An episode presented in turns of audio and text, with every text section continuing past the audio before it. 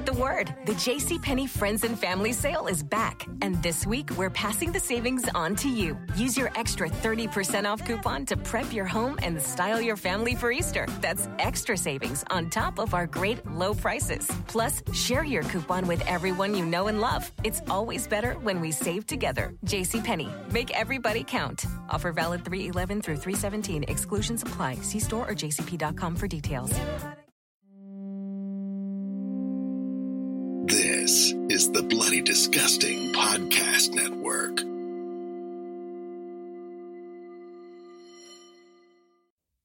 This podcast, both our Sunday productions and our midweek episodes, are made possible thanks to our patrons.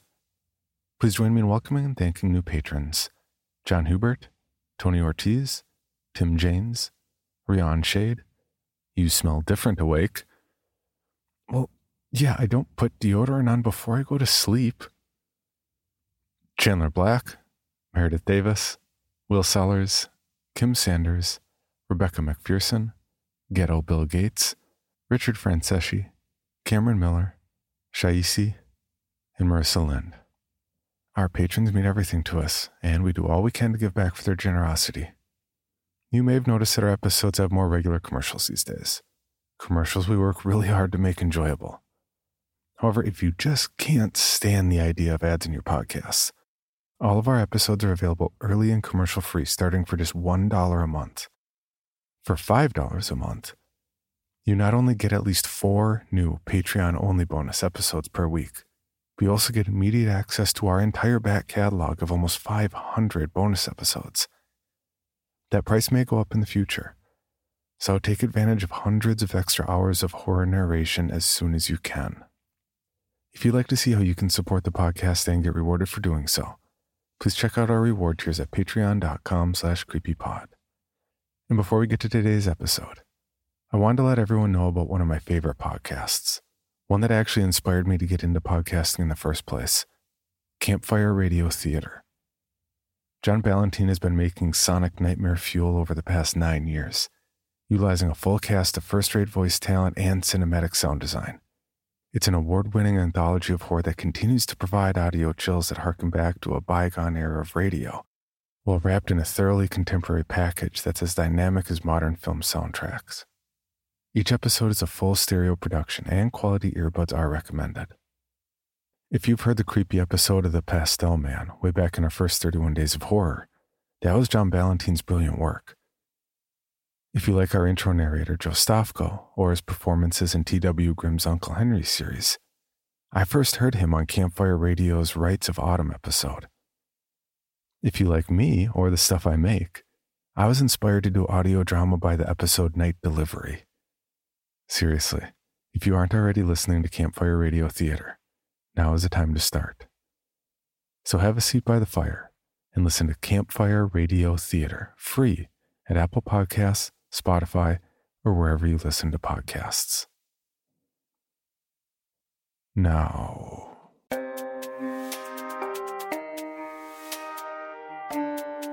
This is Creepy, a podcast dedicated to sharing the most famous, chilling, and disturbing creepypastas and urban legends in the world. Whether these stories truly happened or are simply fabrications is for you to decide. These stories may contain graphic depictions of violence and explicit language. Listener discretion is advised. Creepy presents Three Friends Diner. Narrated by Danielle Hewitt, Owen McCuen, Michelle Kane, Alicia Atkins, and Steve Blizin.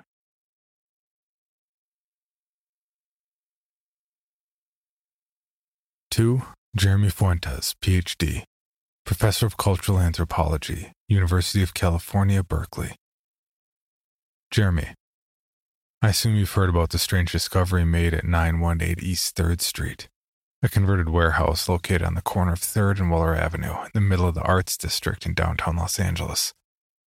The building's currently undergoing renovations. Three weeks ago, construction workers noted a foul odor wafting through the property, seemingly coming from behind what they thought was a solid brick wall. Upon further investigation, however, it was discovered that the inside measurements of the property did not match up with the outside. There was, in fact, a 25 by 30 space completely unaccounted for. A secret room, so to speak, one inaccessible from any point inside the building or out. It was located at the far end of the property along the wall forming the west side of Weller. With permission, the workers broke through the wall to access the otherwise inaccessible area. Immediately, they were floored by the overpowering stench of rotting meat. Bandanas over their noses, they entered the enclosure. They'd expected to find an empty space, after all, the area had been walled off and unpenetrated for 20 years, at least. Instead, they found a nice 16mm camera smashed to bits. They found film equipment, all destroyed, cracked lights, torn screens, C stands folded like paper clips, cheap looking frame paintings, and kitschy prop menus scattered like confetti. And three bodies. Three decomposing bodies in a state too disturbing for description, though the term half eaten has been thrown around. How the equipment or the corpses ended up there is yet to be determined. The walls and roof were not disturbed at any point, nor was there any sign of tunneling under the four foot concrete floor. The bizarre discovery shocked the entire county. As of now, no one can explain how three dead people and a bunch of film paraphernalia just appeared within a completely walled off space. But it was all the more shocking for me, personally, due to the contents of the handwritten account left for me by a former patient of mine. Her name is Catherine Sue. She voluntarily checked herself into the Marsdale Psychiatric Hospital, where I'm an on call physician, several months ago and was discharged shortly before the horrific discovery at 9180 3rd Street. I'm no longer in contact with the young woman. However, I believe you will find her testimony, a transcript of which I've enclosed, very intriguing. Sincerely, Larry Scher, MD. Testimony of Katie Sue. January 5th, 2015. Marsdale Psychiatric Hospital. Just for the record, shooting Bella Cardone's movie at Three Friends Diner wasn't my idea. I told her it was probably a scam. That no restaurant in Los Angeles with two brain cells to rub together would have possibly charged us so little for a location so photogenic. Again and again, I insisted. It just felt wrong. I was right. I used to like being right. A little backstory. I'm Katie. I'm 21 years old. I used to be a junior at Cal State Northridge, studying business administration and film production. I enjoyed the phone calls and the organizing and the paperwork filing that most film students hate, and had built up a modest reputation as a pre production guru amongst my classmates as well as friends and acquaintances who attended other schools. Bella Cardone was one of such acquaintances. A 29 year old international student from Italy I'd met at a third rate horror film festival. She'd been employed at a television station in Rome doing something, but dreamed of writing and directing Hollywood movies. She was one of a dozen or so, mostly foreign, enrollees a year and a half into the two years master's program at New York Film Academy. She was writing her thesis script at the time and asked me for help organizing the production of the film. Her script was about a starving artist working as a waitress, who gets dumped by her boyfriend and has an existential breakdown in which she imagines herself poisoning her customers and getting tortured, culminating with a series of flash cuts of her simultaneously slashing her wrists and drowning in the ocean. Typical pretentious grad student fare. We needed to lock down five locations an apartment, a beach, a park, something that could function as a dungeon, and a restaurant. The beach and the park were relatively easy. and a classmate of Bella's agreed to let her use her North Hollywood apartment for two days. Another classmate, a quiet little guy named Sandeep, discreetly told me about an S&M store with a basement dungeon they infrequently rented out for movie shoots. I don't know how he came to be so familiar with such an establishment, and I'm not sure I want to know. But it proved ideal for our purposes. Which left the restaurant, a notoriously difficult one for student and independent filmmakers. So when I found a little French place in Encino on Craigslist, got in touch with the manager, and played the broke student card so well, he granted us use of his restaurant for a night for a little over $400. I was ready to sign the papers, get the permit, and move on. It was two weeks before Bella's scheduled first day of shooting, and I had a million other things to worry about. From liability insurance to catering to talking Northridge underclassmen into helping out as G&E crew and PAs. Bella, however, thought 400 for a night was too expensive and remained convinced she could find a better deal. So she went on Craigslist herself and placed a restaurant wanted for student film ad. I'd put up a similar posting three weeks earlier. That's how I found the French place in Encino. And Bella received the exact same responses from the exact same people that I had. With one exception an email from GSJ EGJ PDG at me.com, which she forwarded to me. It read like this Cheap location for film students. Restaurant in downtown Los Angeles. 35 Weller Ave. 100 for day. Respond to this email. We'll send you key. Pay on day of filming. Must be December 3rd afternoon. I was suspicious immediately. $100 for a day of filming seemed a little too good to be true. Then there was the poor spelling and lack of contact information. And the fact that when I tried to respond to the email, all I got was an error message. And then there was the key. The key turned up in Bella's on campus mailbox two days after the email, enclosed in a stained brown envelope with no return address. And if that wasn't creepy enough, it came with a scrawled note Key to Three Friends Diner. I was ready to call it a scam and be done with it but Bella thought we should at least go to the address given and talk to someone there. If it was real, she argued, it was too good of a deal to pass up. Movies are expensive, and we were already pushing her budget. So I agreed to go with her and Hamed Shirazi, the cinematographer, to 35 Weller Avenue, which it turned out was in the middle of the arts district. I have a love hate relationship with the arts district. It's a cool place to go and meet a friend at our new loft. There's some nice restaurants and amusing wall art. And the dissonance created by graffiti coated trash cans, barbed wire, and long, smelly lines outside the social services building, sharing a block with a yoga studio, BMWs, and a boutique gift shop hawking 80 buck vintage baby sweaters, is ironically poetic. But the streets are one way, and parking is non existent. I ended up driving in a triangle for 15 minutes before finally giving up and pulling into a $10 flat rate lot. Weller Avenue wasn't a street as much as it was a glorified driveway. A short, narrow alley that branched off of 3rd Street and dead ended. A large L shaped building occupied the east and north sides of Weller. It appeared to be a closed nightclub in the process of being converted into an art gallery.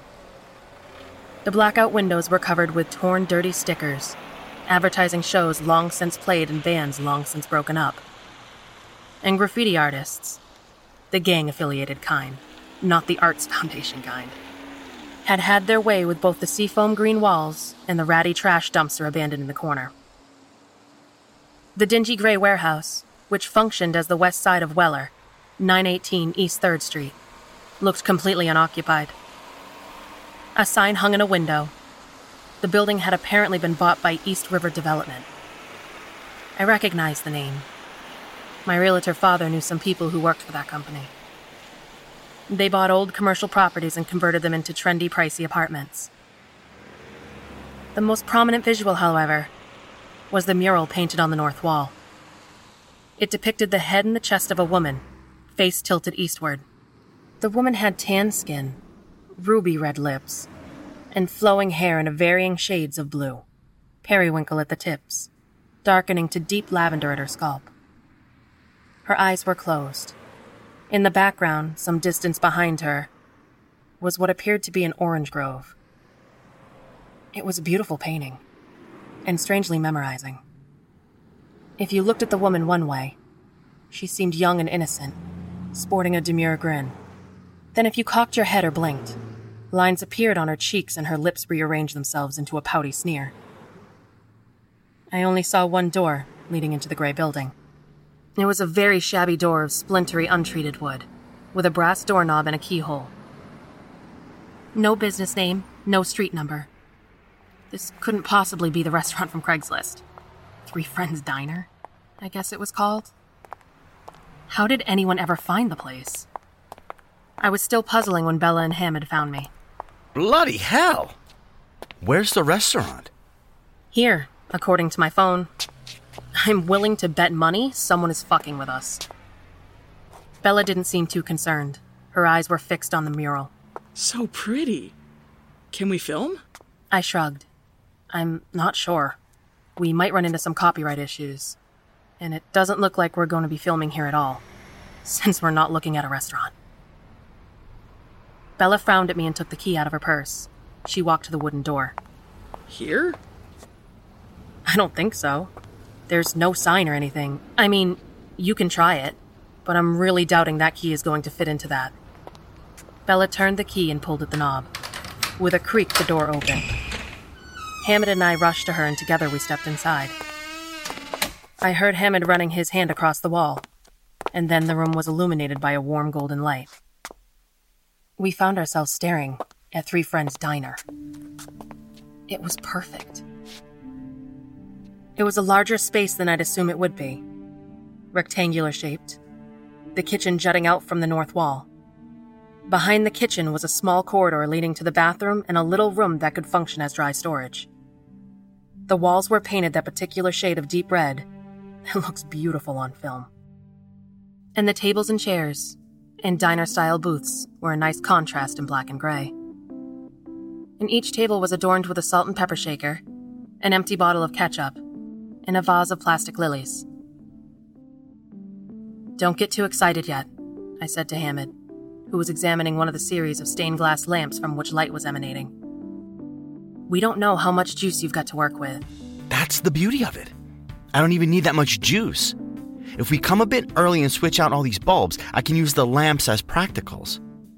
Plus, this place obviously isn't open yet, which means I'm not sharing power with anything.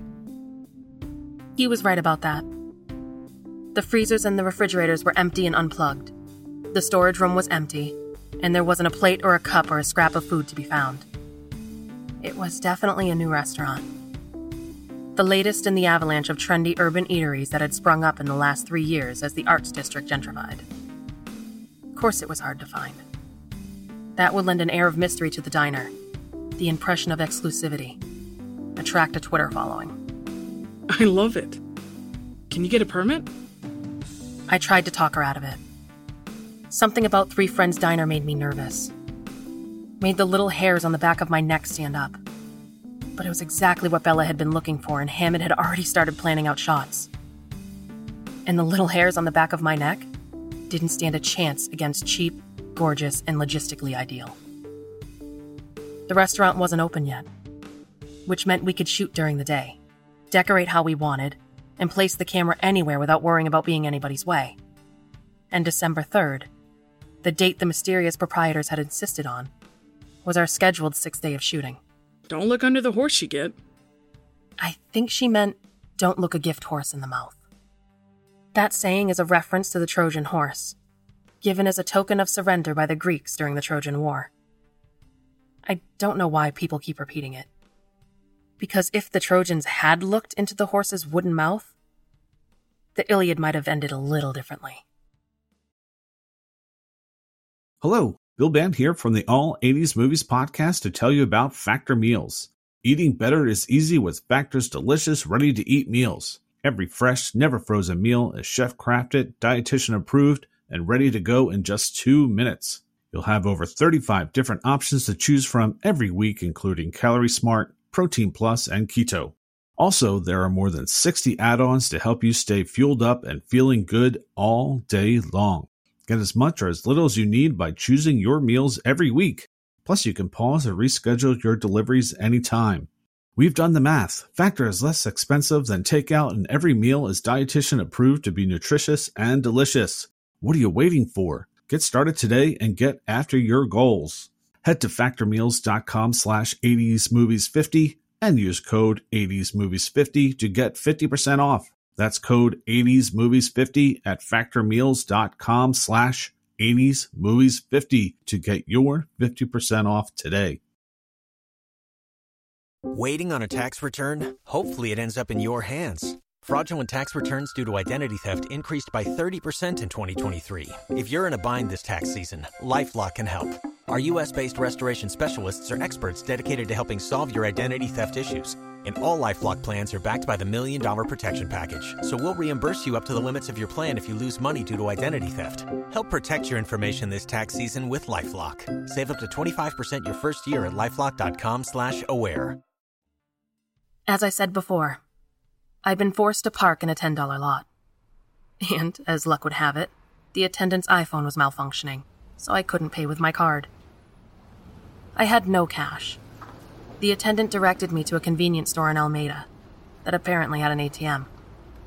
It was getting dark, and I was not thrilled about having to run around downtown alone. A trendy neighborhood six blocks from Skid Row is still a trendy neighborhood six blocks from Skid Row. The convenience store stuck out like a gold tooth. A little scrap of what the neighborhood used to be, wedged between a cafe and a construction site. A cracked neon sign branded it Alameda Mart. The ice cream fridge was stuffed with La Michoacana popsicles, and the cash register sat behind a pane of bulletproof glass. I engaged in a battle with what must have been the slowest ATM known to man and was so preoccupied with mentally cursing the loading screen that I failed to notice the sole other customer in the shop. Need to pay for parking? I turned. The man standing behind me was obviously homeless. He wore grime caked jeans and a stained military service jacket, and his leathery face demonstrated the dullness of days with no soap. You a tourist? I nodded and smiled. I shook my head. Student filmmaker, actually. My friend's going to shoot at the restaurant on Weller. Immediately, I doubted the wisdom of sharing this piece of information. I didn't want him to show up and beg for change.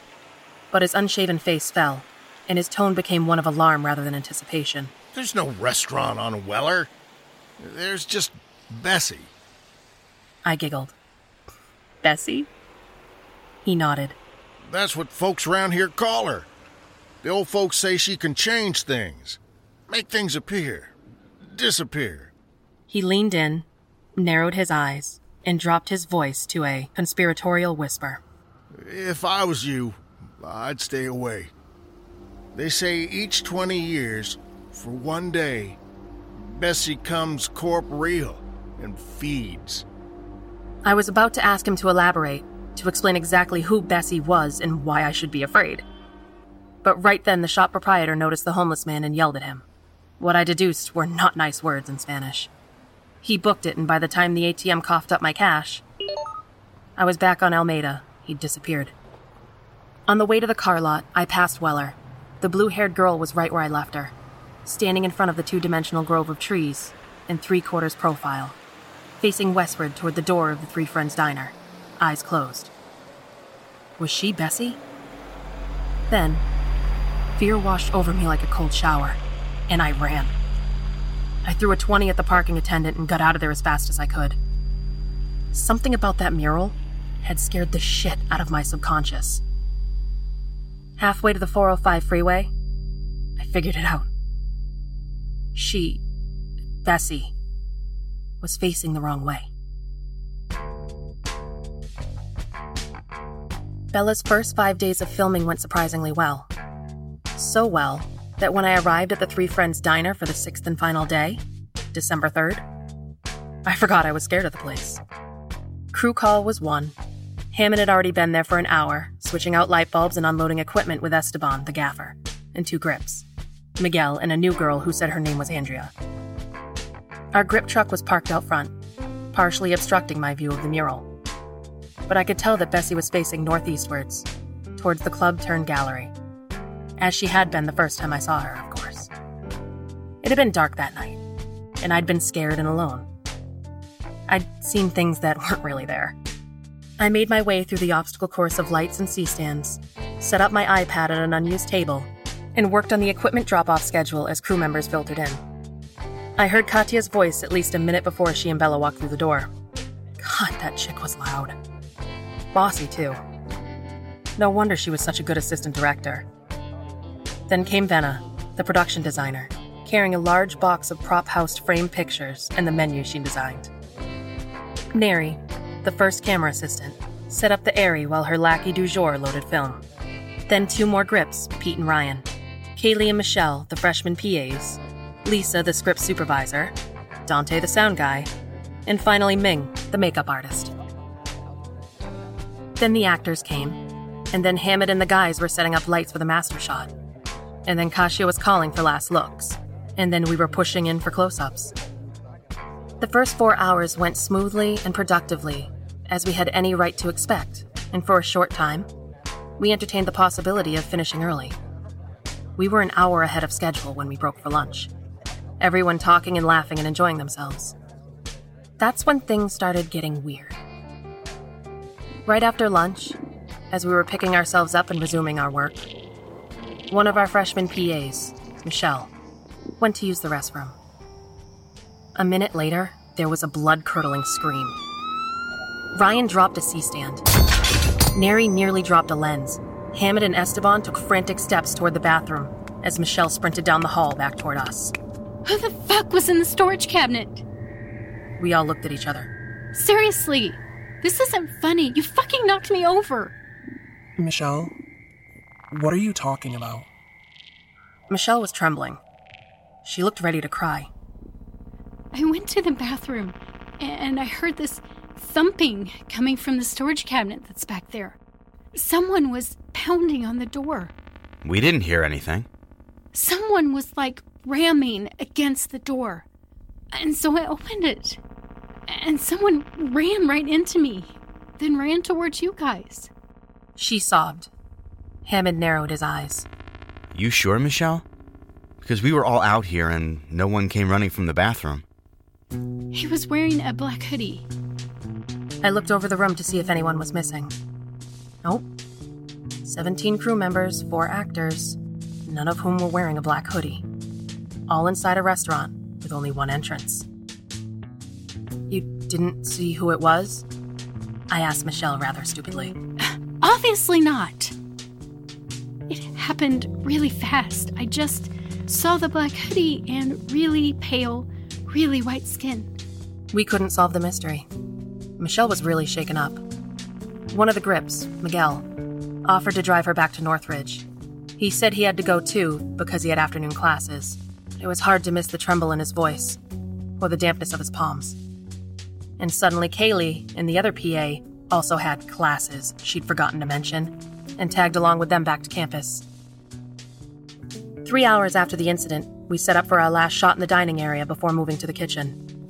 Though we'd come to an unspoken agreement that Michelle was either looking for attention or smoking pot in the bathroom, everyone was a little bit on edge, and it had slowed us down. To speed things up, I offered to help Venna dress the kitchen. She'd brought cutting boards, utensils, bread, lunch meat, and enough restaurant necessities to make the empty kitchen look like a busy back of house. At one point, she ran to her car to fetch some plates she brought from the 99 cent store. I was arranging knives on a knife block. I accidentally dropped one. It skidded across the floor and got stuck under one of the large industrial refrigerators. I knelt down and reached under the refrigerator to grab it. As I did, I heard a creak behind me a door opening on stubborn hinges. I straightened up and turned around, still on my knees. A blast of cold air hit me in the face. I was staring at an open freezer. Ice caked against the back door and the walls. There were bodies in the freezer. Old, decomposing bodies. Wrinkled, leathery skin peeling off yellowed bones. Bones that were oddly compromised, shattered, pulverized. Greenish mold clung to the remains of the brain matter cradled in a cracked skull. The putrescent smell of rotting flesh. I closed my eyes and screamed. And screamed. And screamed. And screamed. Katie! What the fuck, Katie? I heard Hamid's voice, felt his hand on my arm shaking me. I opened my eyes. Freezer was empty. Empty and turned off. I looked up to see Bella and Venna standing above me. The rest of the crew was crowded around the kitchen entrance, or staring through the window that separated the area from the dining room. Sorry, guys, I stammered, heart still racing. I, I thought I saw a rat. Did I ruin the shot? Hamid shook his head. Mm-mm, we're done. You sure you're okay? I nodded. Um, can I talk to you, Bella, and Katya outside? The three muttered in agreement, and we started across the dining area to the door as the rest of the crew set up the lights and the camera in the kitchen. I had to tell them. We had to leave. Now. Someone, something, was trying to impress on us that we were not welcome. I, um. I thought I saw dead things in the freezer. I started quite pathetically. It was on, and it was cold, and there was this smell. Bella's eyes widened. Hamid cocked his head, frowning. Kasia crossed her arms. I mean, I know it was just a hallucination, but it felt so real. And I'm not schizophrenic. And the thing with Michelle, and I think we should leave. There's something really wrong going on here. I'd expected them to laugh at me or treat me like a patient in a psych ward. They did neither. Yeah, this place is starting to creep me out too. For starters, where are the bloody owners who hands a stranger the key to their business? Either they're mental or they got some ulterior motive. And I'm getting these sensations. Like somebody's watching us. Bella and Kasia nodded. They'd felt it too. We can find another restaurant, I told Bella. All we need is the kitchen. We can easily cheat that. Make it look like it's the same place. I'll do whatever you want me to do, but I think we should consider packing up early. Bella looked at Kasia, then Hamid, then me. Her expression softened for a second, then she set her jaw. We wait one hour. No problems? We film. We decided not to tell the crew, and the one remaining actress, about the agreement we'd come to, out of fear that they'd panic, make a big deal out of what could have been nothing more than the effect of darkness on a big city. But several of them were undeniably scared and looking for an excuse to leave. As soon as the four of us walked through the door, Neri and the nameless second AC walked out. We were too immature for them, Neri told Kasia. Dante, the sound guy, asked Bella if he could head out early, since we didn't need any sync sound for the kitchen scene. Two hours earlier, he'd been insisting on staying to get various kitchen sounds. And when the lights were set, and the blocking was rehearsed, and the last looks were called for, we found that Ming, the makeup artist, had quietly packed up her kit and left. No big loss. The actress was perfectly capable of applying the simple makeup design herself. Pete, one of our grips, was fairly adept at pulling focus, and Hamid conscripted me to hold the slate. And our agreed upon hour had passed, and nothing scary had happened. Finally, Hamid flipped the camera on and Bella called action.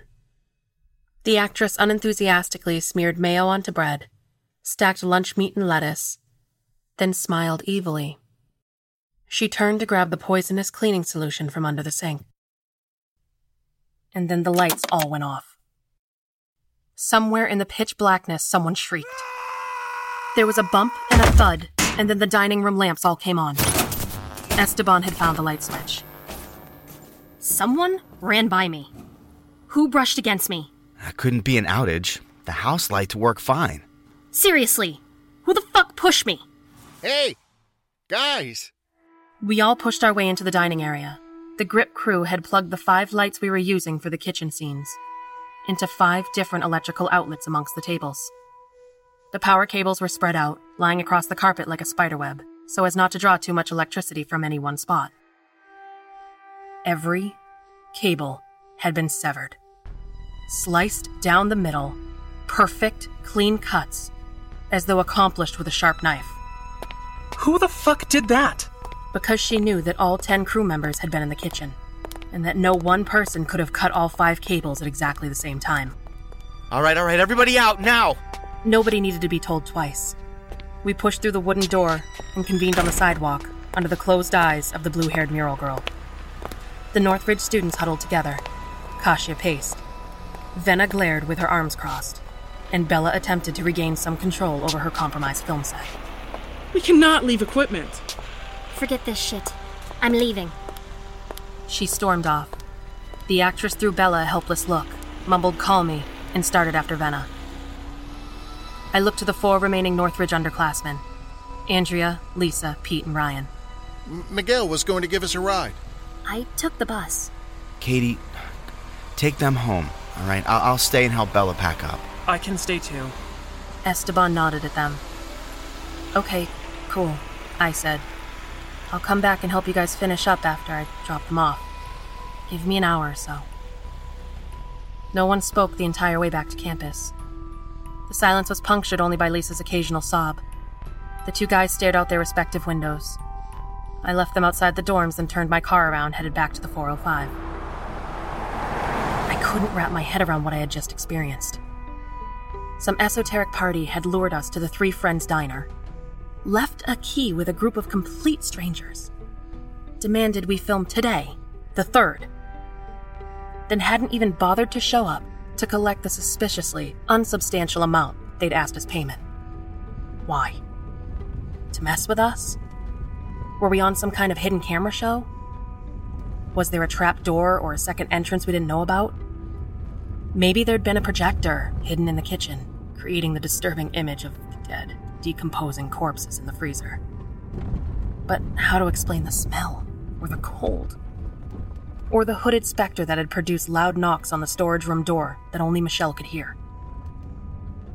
On to explanation B. We'd become the victims of the specter the homeless man had called Bessie. She was a ghost, or a demon, and we were trespassers on her property. Then why not start with the big stunt, the severed cables? Why the systematic approach, scaring one person at a time? And this poltergeist theory didn't explain who led us to the Three Friends Diner, or why. Led us there to scare us away. Three Friends Diner. As I merged onto the 101, four minutes after midnight, I figured it out. One hand on the wheel, I called Bella three times, then Hamid twice, then Kasia, then Esteban. Every single time, I was sent directly to voicemail. I left messages for them, pleading, screaming messages, begging them to forget the equipment and run as far away from the Three Friends Diner as their legs could carry them. Then I called 911 and sobbed to the dispatcher that my friends were in grave danger at 35 Weller Avenue.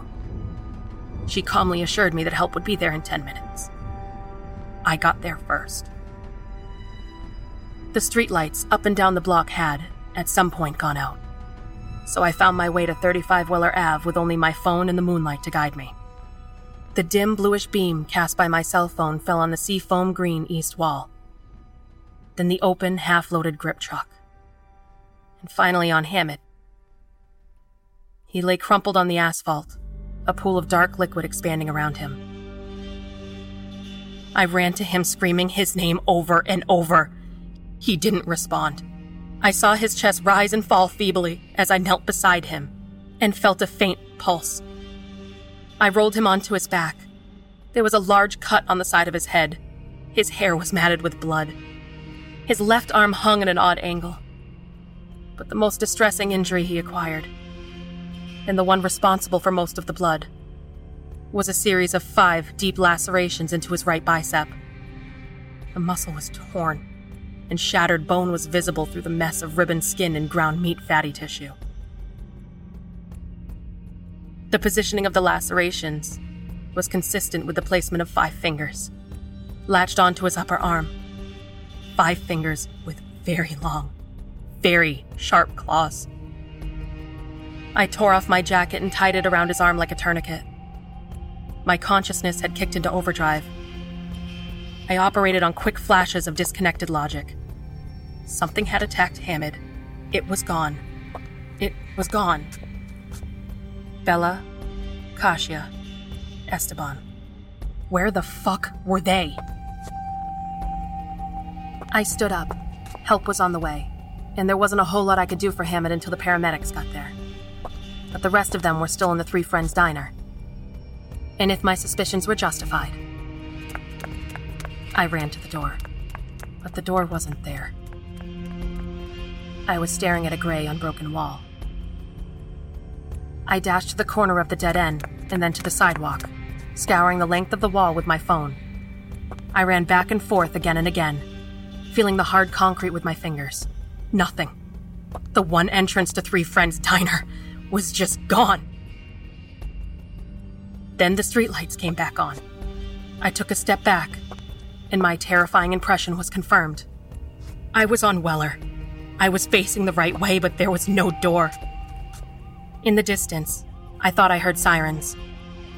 I looked up at the mural, the pretty blue haired girl with the closed eyes, standing in front of a citrus grove. She was gone too. In her place was a shriveled old woman, skin dotted with sickeningly detailed moles and age spots. Her hair was the filthy, stringy, disheveled mane of a homeless woman. Her open mouth took up the entire length of her cheeks, showing off black, rotten, knife like teeth, dripping blood. A lot of blood. Blood that ran down the seafoam green wall like rainwater, pooling on the asphalt below. Her eyes were open. Her bloodshot yellow eyes, her dilated pupils flashing maniacally. Those bulging, staring, impossibly detailed eyes. This was no spray paint. Her eyes were real. Then her foot long pupils shifted, and I swear her fanged smile grew even wider. She was looking at me. This was Bessie. I don't remember the cops showing up, or the fire truck, or the paramedics. I didn't notice them lifting Hamid into the gurney or loading him into the ambulance. I have no recollection of the back of the second ambulance, or the psych ER, or the questions I answered for the doctors, or the drugs. They tell me I was crying and laughing at the same time, and that I kept on repeating, She only wanted three. All I know is that when I woke up 23 hours later, in the tiny detox room of the private mental hospital my parents had transferred me to, I stayed there for the remaining 49 hours. I was under a 5150 hold, then went home to La Crescenta with my family. The last I heard, Hamid had regained consciousness and could speak short words like hi or yes. This is a good sign. The brain damage might be less severe than the doctors initially thought. His memory shot, of course. He can't remember traveling to America, much less what transpired the night he sustained his injuries. He was lucky, if such a word can possibly apply to his situation, that his left shoulder had taken the brunt of the impact when he hit the wall. He'd cracked his head on the asphalt at a lower velocity. The doctors aren't quite sure what to make of him. His wounds suggest something through him, like a discarded Barbie doll, against the east wall of the club turned gallery. I told the police everything, from the strange email in the key to the mural's horrifying transformation. Except the email had disappeared from both my computer and Bella's, which had been confiscated by the police as evidence. The key, too, had been misplaced and never found. And the mural in the crime scene photos was the same mural it had been before that inexplicable night. The lovely profile of a blue haired girl with closed eyes. They were also confused when I referred to 35 Weller Street as a diner. For no diner existed there, nor had ever, at any time in the past. 35 Weller Street wasn't even a real address. There had never been a side door to the building at 918 East 3rd Street, and the building had been completely unoccupied for six months. I insisted. I described in minute detail the deep red walls and the untouched kitchen and the little vases of flowers on every table. I begged the cops to look at the footage we shot. But that would be impossible, I learned. Our camera was missing, as was half of our equipment. Everything that hadn't been loaded into the grip truck, as was Bella Cardone, and Esteban Serra, and Katya Malekovich. The three had not been seen since the night I'd been found raving, and Hamid half dead. Their credit cards had not been used. Their cars were still parked on the street in the artist district, and their phones were all off. The cops spoke to the other crew members. I hope they corroborated my story. They designated Hamid's assault an animal attack, and the disappearance of Bella, Esteban, and Kasia as a likely attempt at visa overstaying. They kept a lot of details from the public. I'm sure they didn't want to explain how a mountain lion managed to grow an opposable thumb and pick up and throw a man at 60 miles per hour against a wall. As for me, I'm now a voluntary inpatient at the Marsdale Psychiatric Hospital, undergoing treatment for PTSD and an unspecified mood disorder. It's okay here. They let me smoke, and no one freaks out when I wake up screaming in the middle of the night. Too late, I understood the significance of the name Three Friends Diner. Three friends. The homeless man was right. Bessie is real. She can make things appear and disappear. The key, the door, the diner. She's something inhuman and evil, something that demands sacrifice. She lured us there. She played her little games, chasing away a few crew members at a time, until she had a manageable number. Then she tossed Hamid aside like a chicken bone and took her prize. She only wanted three. Three friends Bella, Kasia, Esteban. To Jeremy Fuentes, PhD, Professor of Cultural Anthropology, University of California, Berkeley. Jeremy, as a postscript to my last letter, I should add that the three bodies found in the secret room of 918 3rd Street have been identified as the three missing foreign students Bella Cardone, Katya Milicevic, and Esteban Serra. The police are still at a loss for how the unfortunate young people met their end, though evidence suggests they were mauled by an extremely large, extremely violent animal. We've also learned that the building at 918 East 3rd Street, which supposedly housed Three Friends Diner, was previously renovated in the early 1990s. According to the building plans, the secret room, in which the bodies were found, was originally designed as a storage closet, but the company later decided to seal the area off completely, likely after three overnight workers were found dead there. Their bodies were attributed to an explosion. An explosion that no one saw or heard, and one that did no structural damage. Three workers were found dead on December 4th, 1994, which is intriguing because the three students, Katie's crewmates, were reported missing as of the early hours of December 4th, 2014. According to Katie, the email she received stated that the crew must film at Three Friends Diner on December 3rd, afternoon. A typical film day is 12 hours, putting their end time shortly after midnight, December 4th. I believe Katie's homeless man said something about one day every 20 years. I looked through pictures and books, old copies of the LA Times, slides, news footage, etc. I've included several of these for your perusal. In every single one, since the warehouse at 918 East 3rd Street first opened in 1920, the mural of the woman with blue hair is present. No artist has ever taken credit for this mural, and it's always the same, never dulled by the rain or the sun or time. Well, not exactly the same. Sometimes a girl faces the west, and sometimes she faces east. Sincerely, Larry Sher, MD.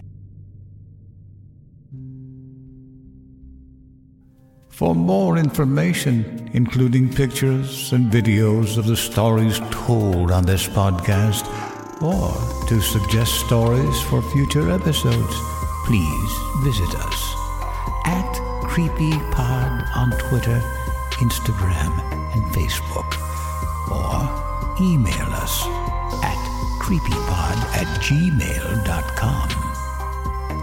All stories told on this podcast can be found at creepypastawikia.com and are protected by a Creative Commons license. Some rights reserved unless otherwise stated.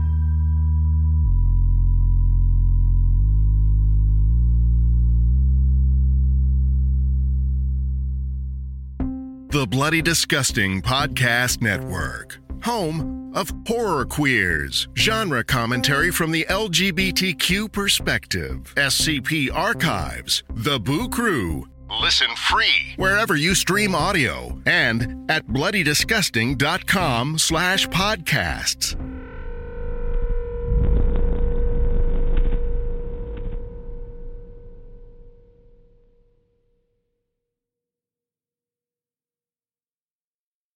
Waiting on a tax return? Hopefully, it ends up in your hands. Fraudulent tax returns due to identity theft increased by 30% in 2023. If you're in a bind this tax season, LifeLock can help. Our US based restoration specialists are experts dedicated to helping solve your identity theft issues. And all LifeLock plans are backed by the Million Dollar Protection Package. So we'll reimburse you up to the limits of your plan if you lose money due to identity theft. Help protect your information this tax season with LifeLock. Save up to 25% your first year at LifeLock.com slash aware. Item number SCP 5186. SCP 7160. SCP 7533. Object Class Euclid. Keter. Safe. Special Containment Procedures. Spreading across the hemisphere and kicking up vast amounts of ash and dust. the only thing I could hear was at 7219 laughing. Do you remember your name? oh of a memory of a memory Heartland Counseling. Appointment update. I feel them again. Heartland Counseling. Appointment update. They're in my ears! Heartland Counseling. Appointment update. Nobody understands! SCP Archives is a weekly fiction podcast. Each episode, we dive into the strange, the unknown, and the. Find us on Apple Podcasts, Spotify, or at scparchives.com.